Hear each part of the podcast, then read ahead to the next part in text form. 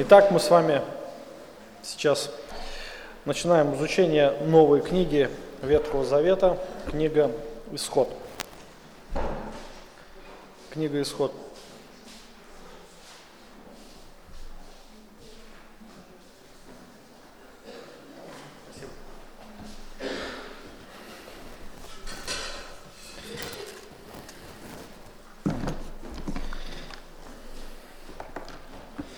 Само название книги, оно происходит, э, взято из перевода, греческого перевода Ветхого Завета, называемый Септуагинт, или перевод 70 толковников.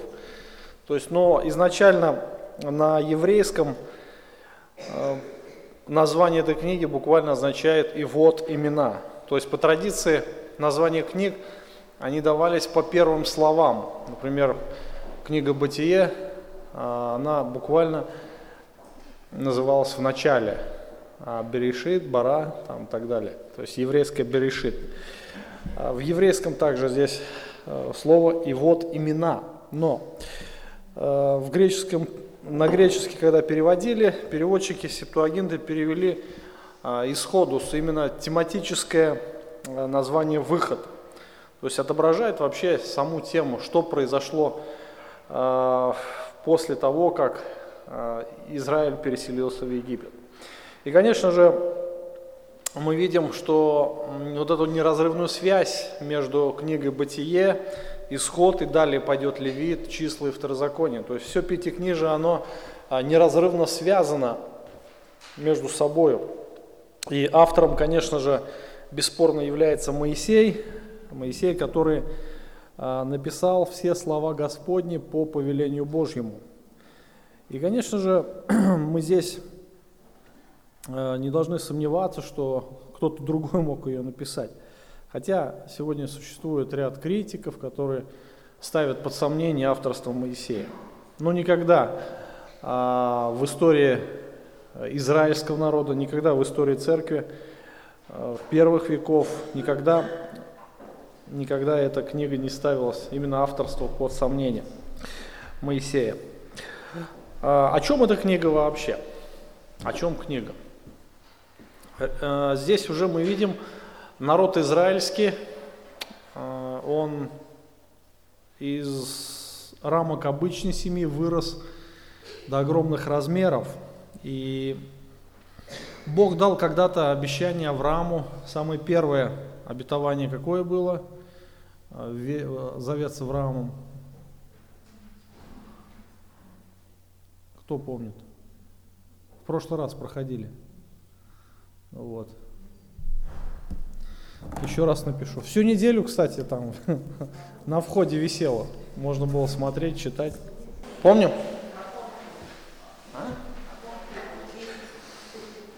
Народ, земля и обетование – Э, спасительного семени, которое исполнилось в Иисусе Христе. Итак, первая часть обетования э, завета данного Аврааму – образование народа.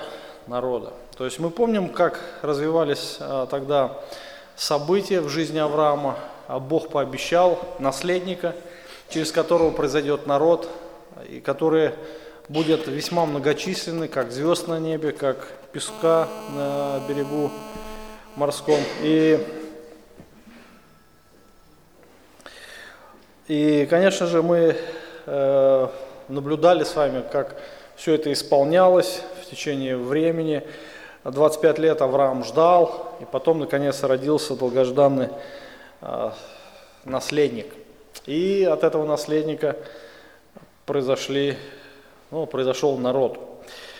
И мы видим, как развивались события в книге «Бытие» и как израильский народ оказался в Египте. А, народ э, с Иаковом, вернее, семья, не то, что его нельзя было тогда назвать народом еще, а всего их было 70 человек. Это была семья Иакова, у которого было 12 сыновей, у которого были свои дети, всего их было 70, чуть больше 70 человек. И вот они пришли в Египет, спасаясь от голода. А, в Египте в то время а, Иосиф занимал второе а, место, так сказать, по рангу государстве. Выше его был только фараон, и Иосиф заботился о своей семье. И таким образом Израиль оказался в Египте. Книга Исход, она начинается, как бы показывает продолжение книги Бытие. То есть э, первые стихи книги Исход, они показывают как бы связь, неразрывную связь с книгой э, Бытие, да? А вот имена сынов Израилю, которые в, вошли в Египет с Иаковом, вошли каждый с домом своим. И дальше перечисление идет. То есть и описываются исторические события, которые происходили именно к тому времени, как родился Моисей. Прошло уже э, довольно-таки много времени, э, примерно 400 лет, и к тому времени народ разросся до величайших размеров. Это уже не была просто семья. За 400 лет Израиль достиг численности порядка трех возможно, даже 4 миллионов человек. Когда Моисей выходил э, из Египта, э, сделали перепись мужского населения, способного к войне, то есть от 20 до 60 лет. И, э, и тогда насчитали 600, я помню, насколько помню, 601 тысячу 300 с чем-то человек. Это уточнить можно легко там. То есть 600 тысяч человек мужчин от 20 до 60 лет. То есть сюда не, не входили а, дети, юноши до 20 лет, сюда не входили старики старше 60. А если к тому моменту продолжительность жизни была примерно 100, 120, 130 лет, то представьте себе, сколько было стариков. Ну и к тому же еще женщины не входили, ну, примерно такое же количество женщин было да, в народе. Вот теперь посчитайте, сколько примерно, можно предположить, э, было тогда э, человек в Израиле.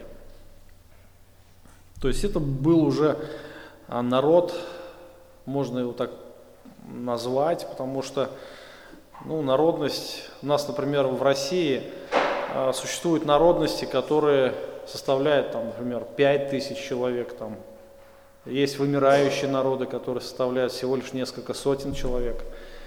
Но народ несколько миллионов человек – это уже такая ощутимая да, единица. И, конечно же, Израиль к тому времени уже набирал силу, и они жили в Египте, жили, опять же, ожиданием, обещания того, что Бог выведет э, их из Египта. И мы видим исторически, как начало складываться э, вся вот эта картина, все, первая глава, она как бы служит введением, показывает, а показывает, что происходило тогда в Израиле.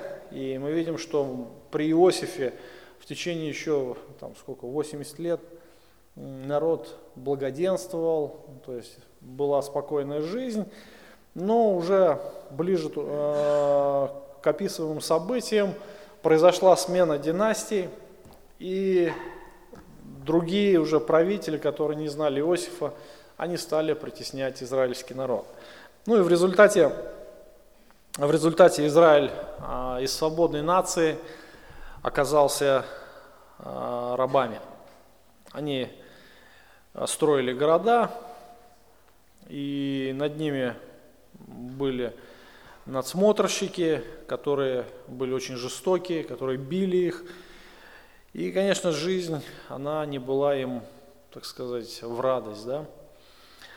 И с этого начинается книга «Исход», именно с описания событий, которые происходили тогда.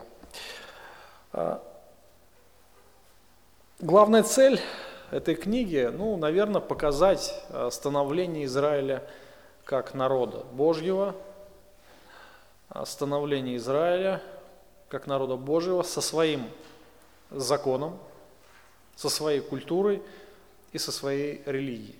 То есть у них должно было произойти вот это самоосознание себя как нации, великой нации. И более того, этот народ был избранный народом Божьим. То есть они должны были осознать себя как народ Божий. И Господь Господь э, подводит их именно э, к этому пониманию, Господь допускает определенные обстоятельства в их жизни, чтобы они могли ясно понять, кто они есть на самом деле. И э, интересно, что книга Исход, она делится, ну, наверное, на две, можно сказать, или на три части. То есть вот здесь вот посмотрите э, структуру книги.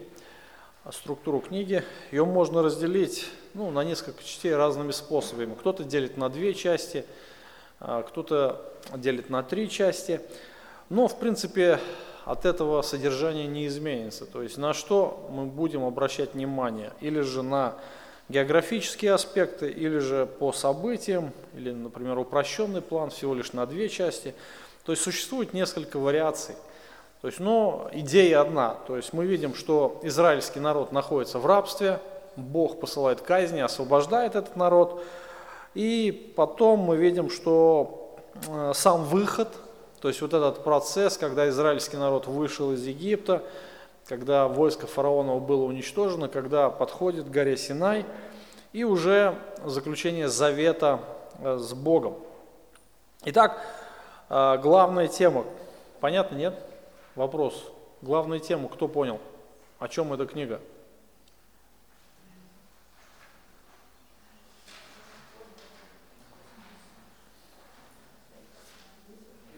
Только сейчас говорил.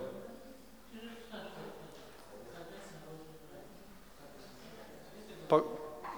Ну да, да, я говорю, какая главная идея? Только сейчас сказал, чтобы вы его повторили немножко. Какая? Петровна, повтори. Становление Израиля, да, как нации.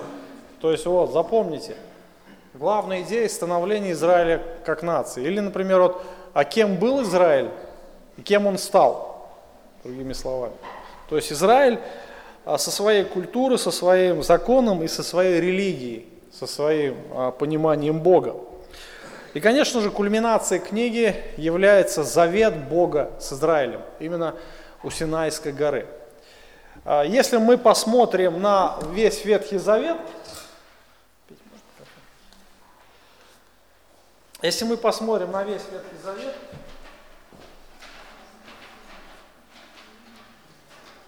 следующую картину, вы посмотрите, вот библейская история, время. То есть вот то, что здесь написано а в первом пяти книгах, а, пять книг Моисея, да, пятикнижие, вот в этот период, например, да, то есть здесь идет установление закона, установление завета Бога с Израилем, и вся остальная история Ветхого Завета до пришествия Иисуса Христа, она построена на отношении Израиля к закону. То есть это является ключевым, это является основанием для всего Ветхого Завета. Все очень просто. То есть почему мы с вами а, начали этот процесс по изучению именно пятикнижия. Если вы поймете пятикнижие, значит вы поймете, в принципе, всю Библию. Вы поймете искупление. Вы поймете весь Ветхий Завет. Там ничего сложного нет.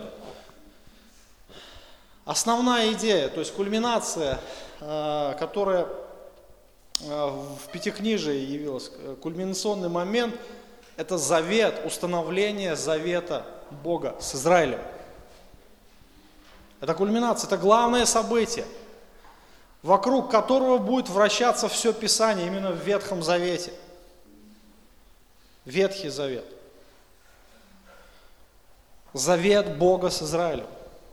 То есть это буквально официальное соглашение. Хотя, в принципе, израильский народ был избран Богом еще изначально – он был в планах у Бога еще прежде создания мира, и Бог работал с ним, заключив завет с Авраамом, но официальные отношения, официально были а, оформлены, так сказать, да, юридически при горе Синай. Это своего рода, знаете, как вот а, союз мужчины и женщины. Ну, примерно брак, знаем, что такое, да? А, когда парень встречается с девушкой, они могут общаться, они могут а, встречаться как-то, разговаривать, там, перезваниваться, но официально у них отношения когда вступают? После заключения соглашения, да?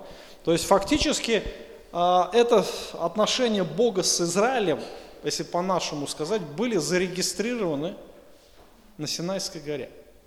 Ну, чтобы проще было понимать. В чем а, суть условия завета? Мы с вами будем подробно об этом говорить, когда будем изучать книгу Левит, 26 глава, и книга Второзакония, 30 глава. Все очень просто, все очень просто. А, это завет, завет Бога с Израилем, или договор, или брачное соглашение, да, как, бы, как угодно можно его назвать, он был основан на условиях. условиях. То есть была определенная ответственность у народа израильского. И мы с вами об этом будем говорить. Откройте книгу Исход, книг, 19 главу, стиха, мы читаем следующее. Итак, если вы будете слушаться голоса моего и соблюдать завет мой, то будете моим уделом из всех народов, ибо моя вся земля. А вы будете у меня царством священником и народом святым. Вот слова, которые ты скажешь сынам Израилю. Посмотрите, а, условие, если ты, если, а вернее вы, будете слушаться голоса моего и соблюдать завет мой. Если то. То есть почему мы говорим условный завет? Почему? Почему мы говорим условный завет? Потому что всегда есть условия.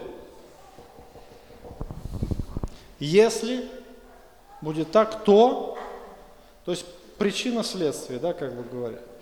Вот книга Левит 26 и Второзаконие 30, они раскрывают уже более подробно. Если вы будете послушны, то что будет?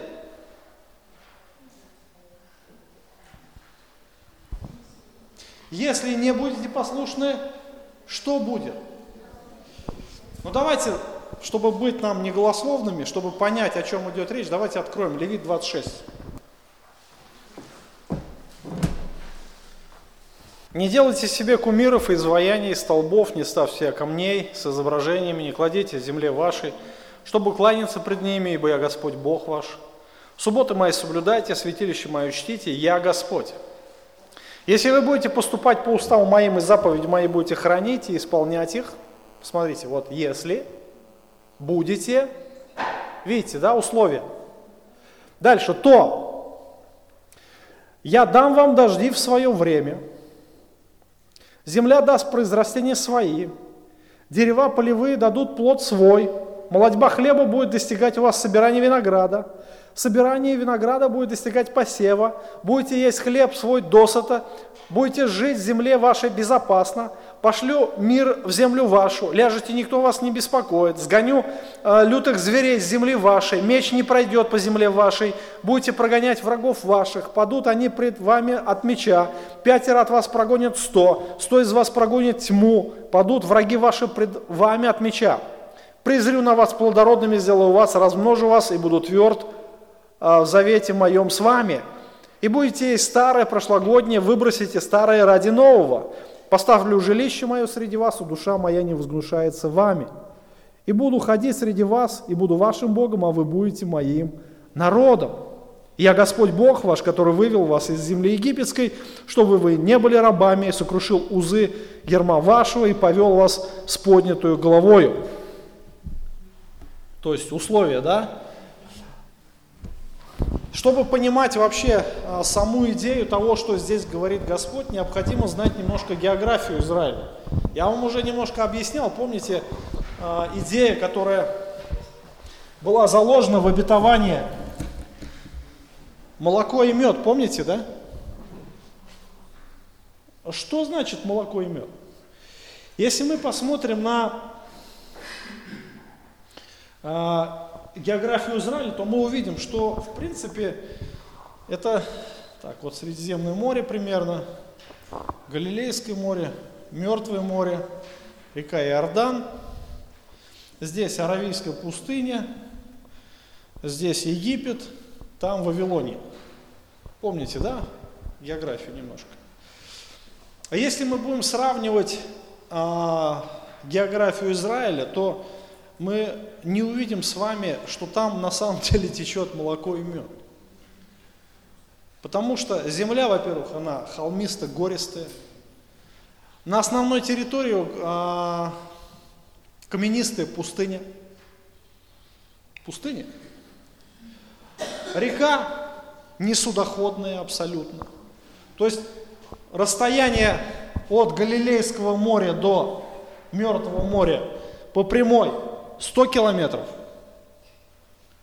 Но если брать реку Иордан, ее полностью расстояние, она будет 300 там с лишним километров. Представляете, да, изгибы какие у нее. То есть она очень мелкая. Перепады высот, перепады высот почти 100 метров. Вот за эти 100 километров, вот 100 метров сверху вниз. Перепад высот. То есть река очень гористая, знаете, быстроходная, и э, там очень мало можно там, как сказать, взять, взять с нее выгоды. Где молоко, мед? Если сравнивать с тем же Вавилоном, Междуречье, Тигр и Ефрат, вот там реки, такие полноводные, э, это на самом деле колыбель цивилизации. Не зря там был Едемский сад. Если брать, например, опять же, э, Египет, река Нил, река Нил, она самая длинная, самая, одна из самых полноводных рек мира. То есть вокруг, рядом с рекой тоже располагалась цивилизация, одна из сильнейших в мире тогда. Почему здесь молоко и мед? Очень важно понимать, почему Бог э, поместил Израиль именно сюда, не куда-то в другие районы земного шара. То есть очень важно здесь э, понимать географию, климат.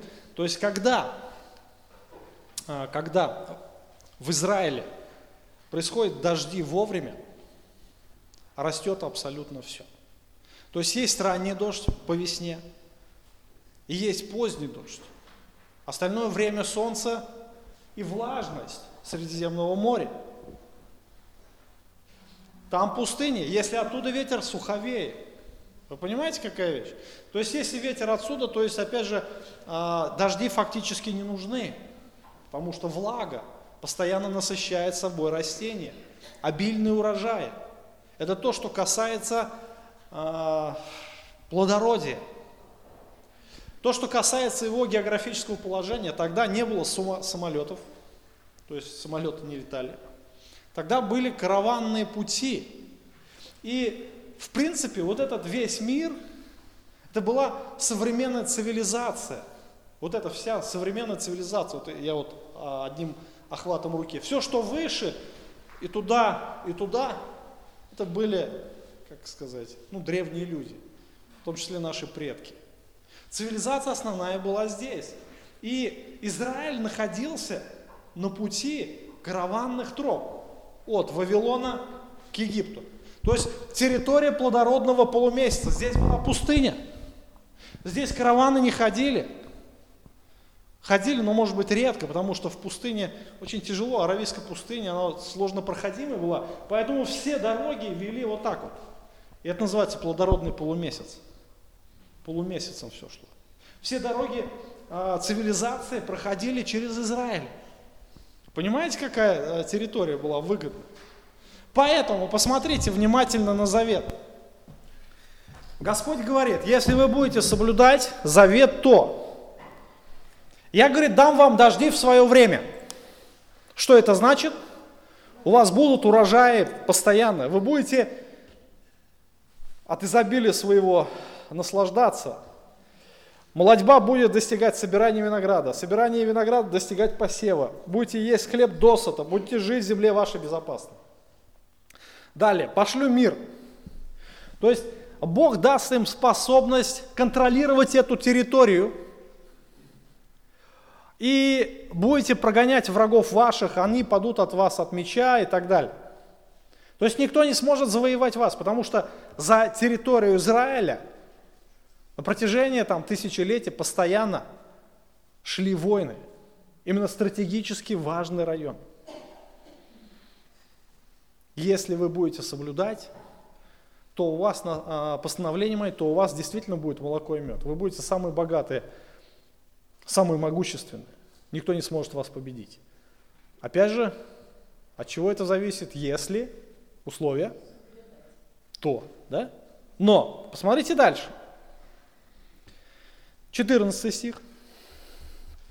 «Если же не послушаете меня и не будете исполнять все заповеди этих, и если презрите мои постановления, если душа ваша вознушается моими законами, так что вы не будете исполнять все заповеди, всех заповедей моих, нарушив завет мой, то я поступлю с вами так.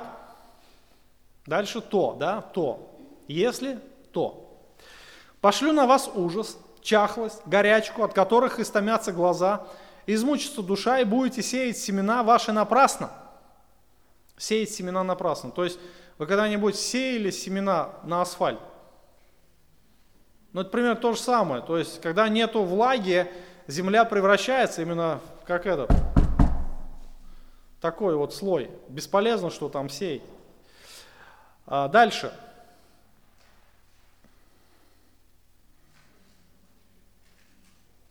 Обращу лицо мое на вас, пойдете пред врагами вашими, и будут господствовать над вами неприятели ваши. Побежите, когда никто не гонится за вами. Если при всем том не послушаете меня, я все миру увеличу наказание за грехи ваши. И сломлю гордое упорство ваше, небо сделаю как железо, землю вашу как медь. И напрасно будет истощаться сила ваша, земля ваша не даст произрастения своих, и дерева ваши не дадут плодов своих. Если после этого пойдете против меня, не захотите слушать меня, то я прибавлю вам ударов всемеро за грехи ваши. Пошлю на вас зверей полевых, которые лишат вас детей. Истребят скот ваш, вас уменьшат, так что опустеют дороги ваши. Если после сего не исправитесь, пойдетесь против меня, то я пойду против вас, поражу вас семеро за грехи ваши. Наведу на вас мстительный меч в отмщение за завет. За завет. Если же вы укроетесь города ваши, то я пошлю на вас язву. Преданы будете в руки врага. Хлеб, подкрепляющий человека, истреблю у вас. Десять женщин будут печь хлеб ваш в одной печи и будут отдавать хлеб, хлеб ваш весом. Вы будете есть и не будете сыты. Если же после всего не послушаете и пойдете против меня, то и я в ярости пойду против вас и накажу вас семеро за грехи ваши. Вы будете есть плоть сынов ваших, плоть дочерей ваших будете есть. Разорю высоты ваши, разрушу столбы ваши, поверну трупы ваши, на обломки идолов ваших вознушается душа моя вами. Города ваши сделаю пустынью, опустошу святилище ваши и не будут обонять приятного благоухания жертв ваших. Опустошу землю вашу, так что изумятся на ней враги ваши, поселившиеся на ней. А вас рассею между народами и обнажу а вслед вас меч, и будет земля ваша пуста, и города ваши разрушенные, и так далее. Посмотрите, мы можем еще э, дальше читать. То есть сколько проклятий. То есть фактически, если мы понимаем, то, что здесь происходило, то все остальное, вся остальная история Израиля как раз это исполнение завета Бога. То есть исполнение вот этих условий. И мы видим в истории, мы видим в истории, когда израильский народ был послушен, то Бог его благословлял. То есть расцвет Израиля достиг во времена Давида и Соломона. Серебро было как камень, Бог на самом деле благословлял обильно – но после того, как Соломон впал в идолопоклонство, царство разделилось. Северное царство, Северное царство, там не было ни одного благочестивого правителя. В результате Бог взял Северное царство, пришли ассирийцы, они захватили Северное царство, переселили жителей в Вавилон, в Ассирию, а оттуда других жителей привели сюда – Южное царство а, еще существовало порядка 120 лет после того, как произошла депортация Северного царства. И в итоге что произошло? Пришел Навуходоносор, царь Вавилонский, осадил Иерусалим, три года держал его в осаде, там был сильнейший голод. Матери ели своих детей, исполнение завета. Пророк Иеремия пишет, руки мягкосердных женщин варили своих детей. Вы думаете, что? Там были жестокие женщины? Мягкосердные, мягким сердцем, любящие женщины. С каким сердцем они это делали, чтобы только выжить? Потому что был сильнейший голод. И это исполнение завета. То есть вся история, она построена на, как раз на этих обетованиях. Вся абсолютная история. Вся. И там а, некоторые пророки, например, пророк Амос, он делает обзор истории, и он показывает исполнение Божьего завета, что Бог как раз наказывает, наказывает народ, потому что они не были верны. Книга Судей, если мы с вами дойдем до нее, мы с вами увидим исполнение, опять же, вот этих условий.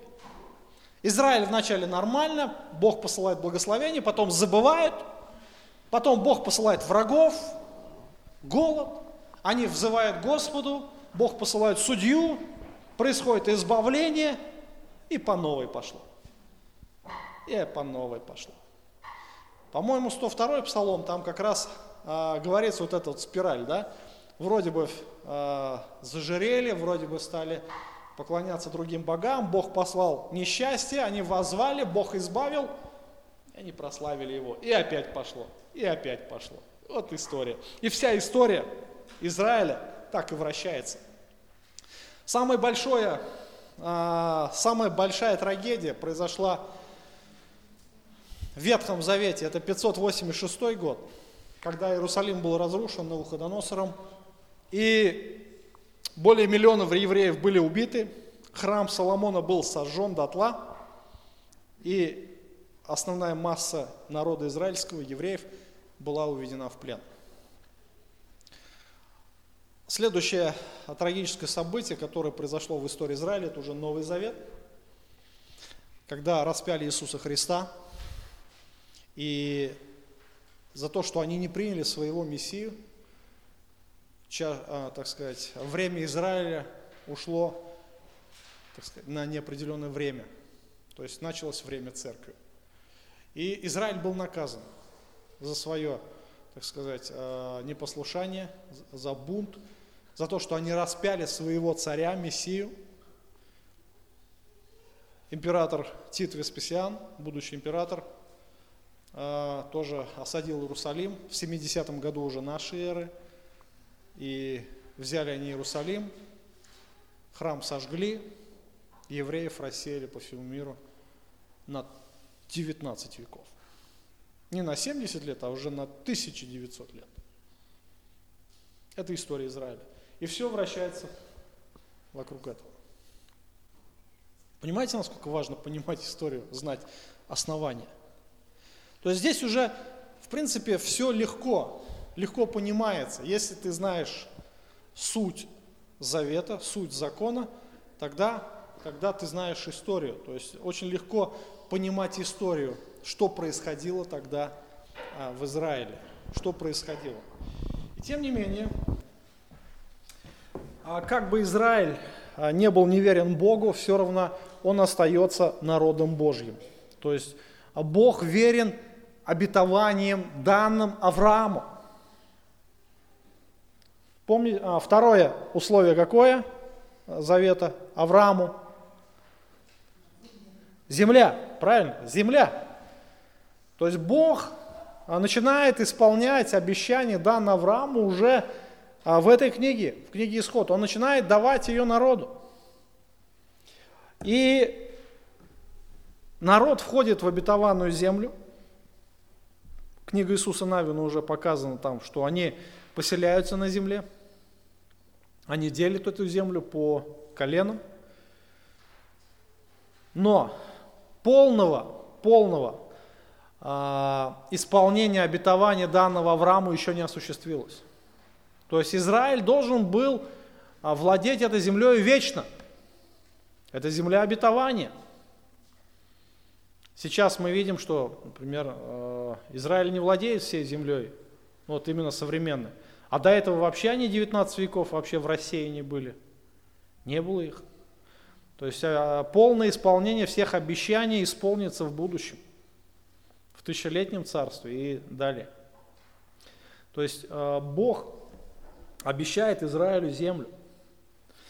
И последнее, последнее обетование Аврааму какое? Семя, да? Которое исполнилось в Иисусе Христе. То есть в семени Его благословляются все народы. И это тоже конечное исполнение ожидается в будущем, потому что еще не вошло полное число язычников. Не вошло. Поэтому церковь сегодня созидается, понимаете, да? История продолжается. Итак, э, история израильского народа непосредственно связана с заветом Бога, с заветом. И интересно, э, настает определенный критический момент в истории Израиля, где-то уже вот здесь, когда Бог говорит через пророков, Иеремия 31.31, 31, я, говорит, был верен, верен завету. Но Израиль не был верен. Поэтому возникла необходимость в Новом Завете. Понимаете, да? В новом договоре, в новом соглашении, в новом брачном союзе, так сказать. Бога с народом. Я, наступают дни, когда я заключу с Израилем и домом Иуды новый завет. И этот завет вошли мы с вами, братья и сестры. Это история. Но все начинается здесь, с книги Исход. Когда израильский народ, он уже возрос, находится в рабстве, и Бог берет этот народ, э, дает ему осознание, что это Божий народ, и вступает с ним в глубокие духовные, вечные отношения. Это главное. Это, так сказать, я вам сейчас э, дал историю с высоты птичьего полета. Понятно, нет, что-нибудь? Петровна, тебе понятно что-нибудь было? То есть, смотрите, если то. Вот, ключевая, так сказать, ключ да, к пониманию всей истории Израиля. Но об этом мы будем с вами говорить в процессе изучения. Итак, итак, исторический фон. Исторический фон. То есть там мы видим а, в первой глава книги Исход, она начинается а, с описания исторических фактов, которые происходили тогда в Израиле. Израиль находился в Египте, все было благополучно, а, очень долгое время, но пришел другой царь, который не знал Иосифа. Что это было? А это было просто смена династии, потому что а, в Египте а, было несколько таких, знаете, а, периодов истории, когда там приходили, например, завоеватели, завоевывали Египет, устанавливали свое, свою власть, так сказать, да, свое правление.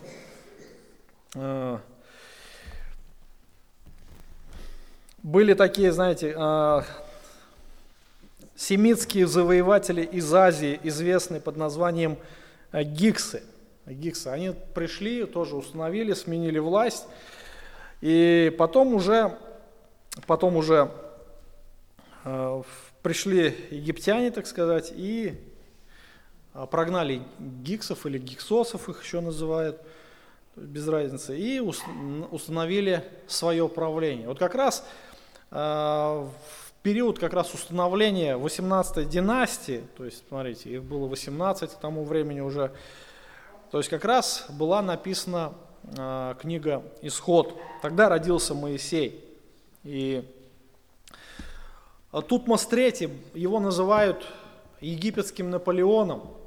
Э, был такой царь, который установил э, такое могущество Египта, расширил границу далеко за ее пределы, влияние было расширено. а, Тутмос III. После него был а, Аминхотеп II. И вот в это время примерно а, правления этих царей родился Моисей. И Моисей родился по уже хронологии в 1525 году до Рождества Христова. Он находился 40 лет, 40 лет э, во дворце, когда правила царица Хатшепсут. И потом после нее правил э, Тутмос III, как раз вот этот правитель. А когда правил Тутмос III, как раз Моисей убежал из Египта в страну Мадиамскую. То есть это все, а, вот эта параллельная история, светская история, как еще называют. Хотя а, в египетских рукописях, исторических рукописях не упоминается а, исход Египта, что как будто там что-то произошло, и есть на это свои причины, есть свои объяснения.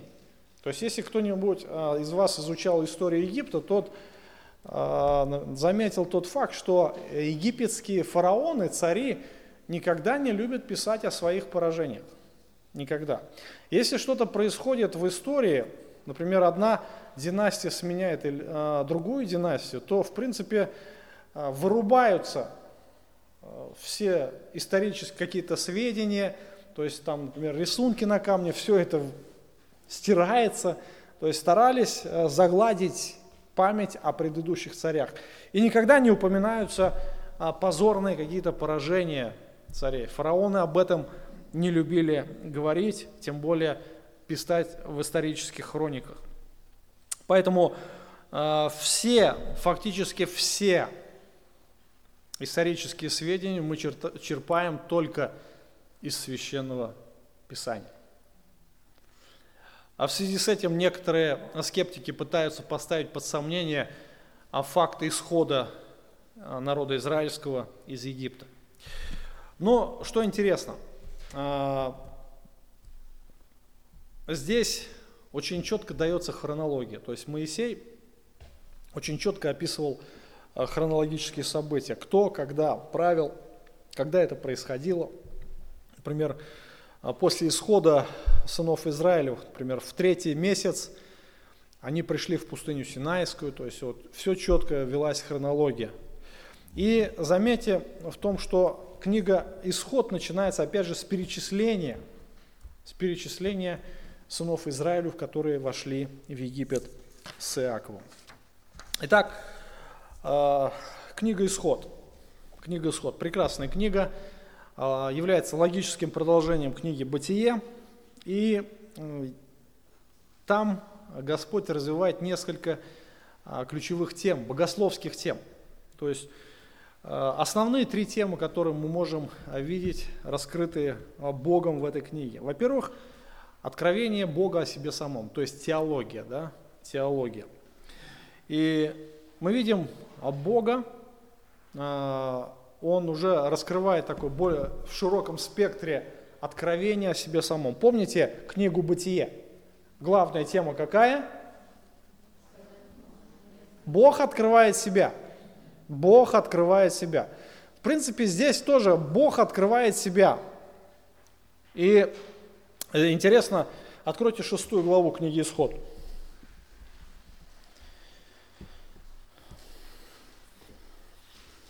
Со второго стиха. «И говорил Бог Моисею, сказал ему, «Я Господь, я являлся Аврааму, Исааку и Иакову с именем а Бог Всемогущий, а с именем моим Господь не открылся им. И я поставил завет мой с ними, чтобы дать им землю ханаанскую, землю странствования их, которую они странствовали. И я услышал стенание сынов израильских в том, что египтяне держат их в рабстве, и вспомнил завет мой. Итак, скажи сынам Израилю, я Господь, и выведу вас из-под иго египтян, избавлю вас от рабства, и спасу вас мышцою простертую, судами великими, и приму вас себе в народ, и буду вашим Богом, вы узнаете, что я Господь, Бог вас, изведший вас из-под иго египетского. Посмотрите, особенно последние два стиха, которые мы с вами прочитали. Шестой, седьмой стих. Можно сказать, это план книги, план. Скажи сынам Израилем, я Господь. То есть он открывается уже а, в этой книге немножко под другим ракурсом. А в книге Бытие под каким именем он открывался больше всего?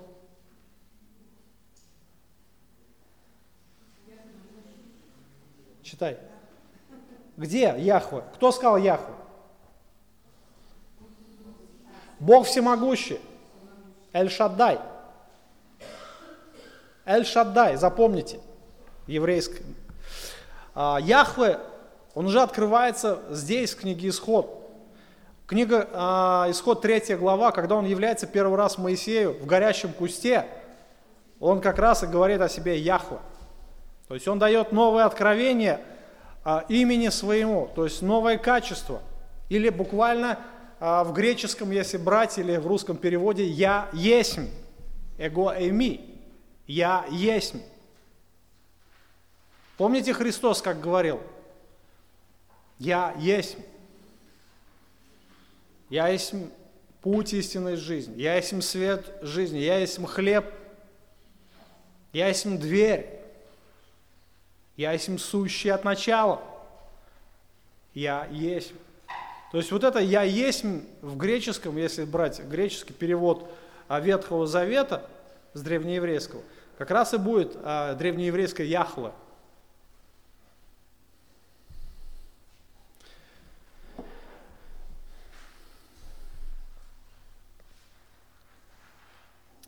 Это имя, которое обозначает «я есмь» или а, «я есмь сущий», да, значит, сущий, то есть «я существую». Бог – источник жизни. Он не был, Он не будет когда-то, Он есть всегда. Я есть. Он э, источник жизни – то есть от него исходит все. И смотрите, он открывает себя именно с этим именем. Я Господь. В нем все. Жизнь. В нем забота, в нем любовь, в нем суды. Я есть. Христос говорил себя как об источнике жизни. О, от него источник света, от него источник питания, да, я есть хлеб, духовного питания. От него источник спасения, от него источник жизни, я есть э, путь истины и жизнь. Я есть. И конкретно а, он и говорит, я являлся Моисею не как Господь, а как Бог всемогущий. Как Яхве я ему не открывался, но как Бог всемогущий, а, с именем Бог всемогущий. И он говорит, поставил завет с ним. Вот именно а, Моисе... Авраам имел откровение, Авраам имел ограниченное откровение – и теперь уже народ израильский, он имеет более широкий спектр откровений Бога о себе самом. То есть дальше он говорит, скажи сынам Израилю, я Господь. Смотрите, всегда говорит, я Господь. Когда будете читать книгу Исход, обращайте внимание, сколько раз Бог говорит, я Господь. Постоянно, книга Левита, книга Исход. В этих двух книгах Бог больше ста раз сказал, я Господь. И выведу вас из-под иги египтян, и избавлю вас от рабства их, спасу вас мышцою, креп, а, мышцою простертую судами великими. И приму вас себе, народ, и буду вам Богом, и вы узнаете, что я Господь, Бог вас, а, изведший вас из-под ига египетского. И вы узнаете, что я Господь. То есть я сделаю то, я сделаю то, и вы узнаете, что я Господь. То есть фактически Бог а, открывает себя Израилю. То есть, опять же, сегодня утром а, мы говорили об этом, о первой заповеди, помните, да? Первая заповедь, не будет у тебя других богов при лицом моим. Не будет других богов.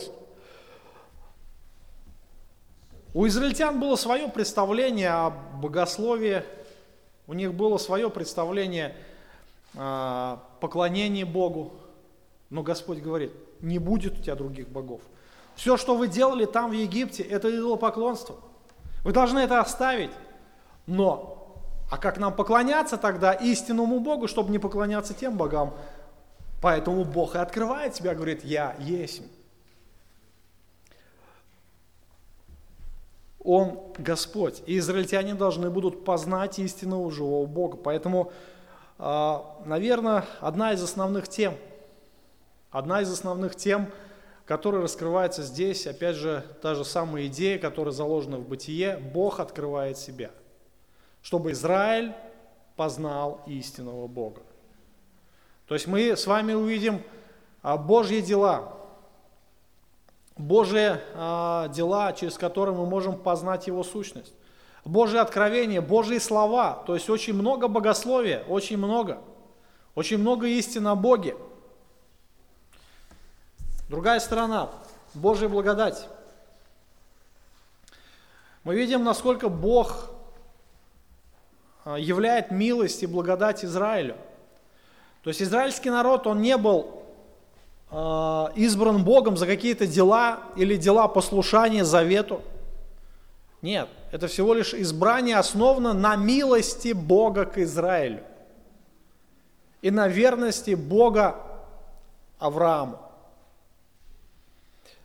После того, как Моисей зашел на гору, его 40 дней не было, Израиль тут же впал в идолопоклонство. Они сделали себе литого тельца из золота, стали поклоняться и говорить, вот Бог, который вывел нас из Египта. Господь постоянно проявлял милость к своему избранному народу. То есть опять, если мы посмотрим на историю Израиля, то мы с вами увидим, что фактически по справедливости Израиль не должен был существовать за свою непокорность. Но Бог верен своему завету. Вот здесь как никогда мы можем увидеть с вами верность Бога, которая начинается уже изначально, с самого начала истории Израиля. Израиль постоянно проявляет неверие, постоянно проявляет непослушание, тем не менее Бог проявляет верность. Бог милует, милует и вновь милует свой народ. И он открывает себя Моисею и говорит, я Бог, человеколюбивый, много милостивый.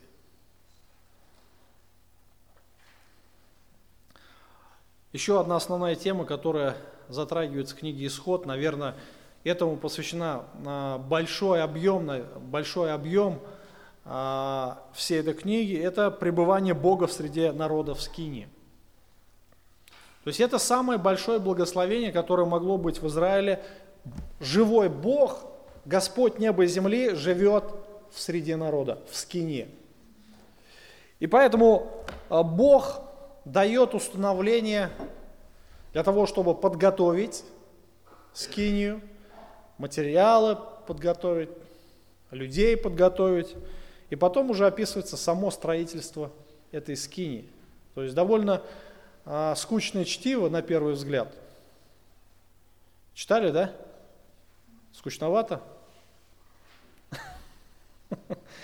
Но это Слово Божье, и нам нужно понимать, о чем там, в чем же суть, а, в чем же сердцевина. Когда мы начнем понимать, тогда нам станет интересно. А когда просто читаешь, ну, левит особенно, до левита дойдем, там вообще за голову можно схватиться –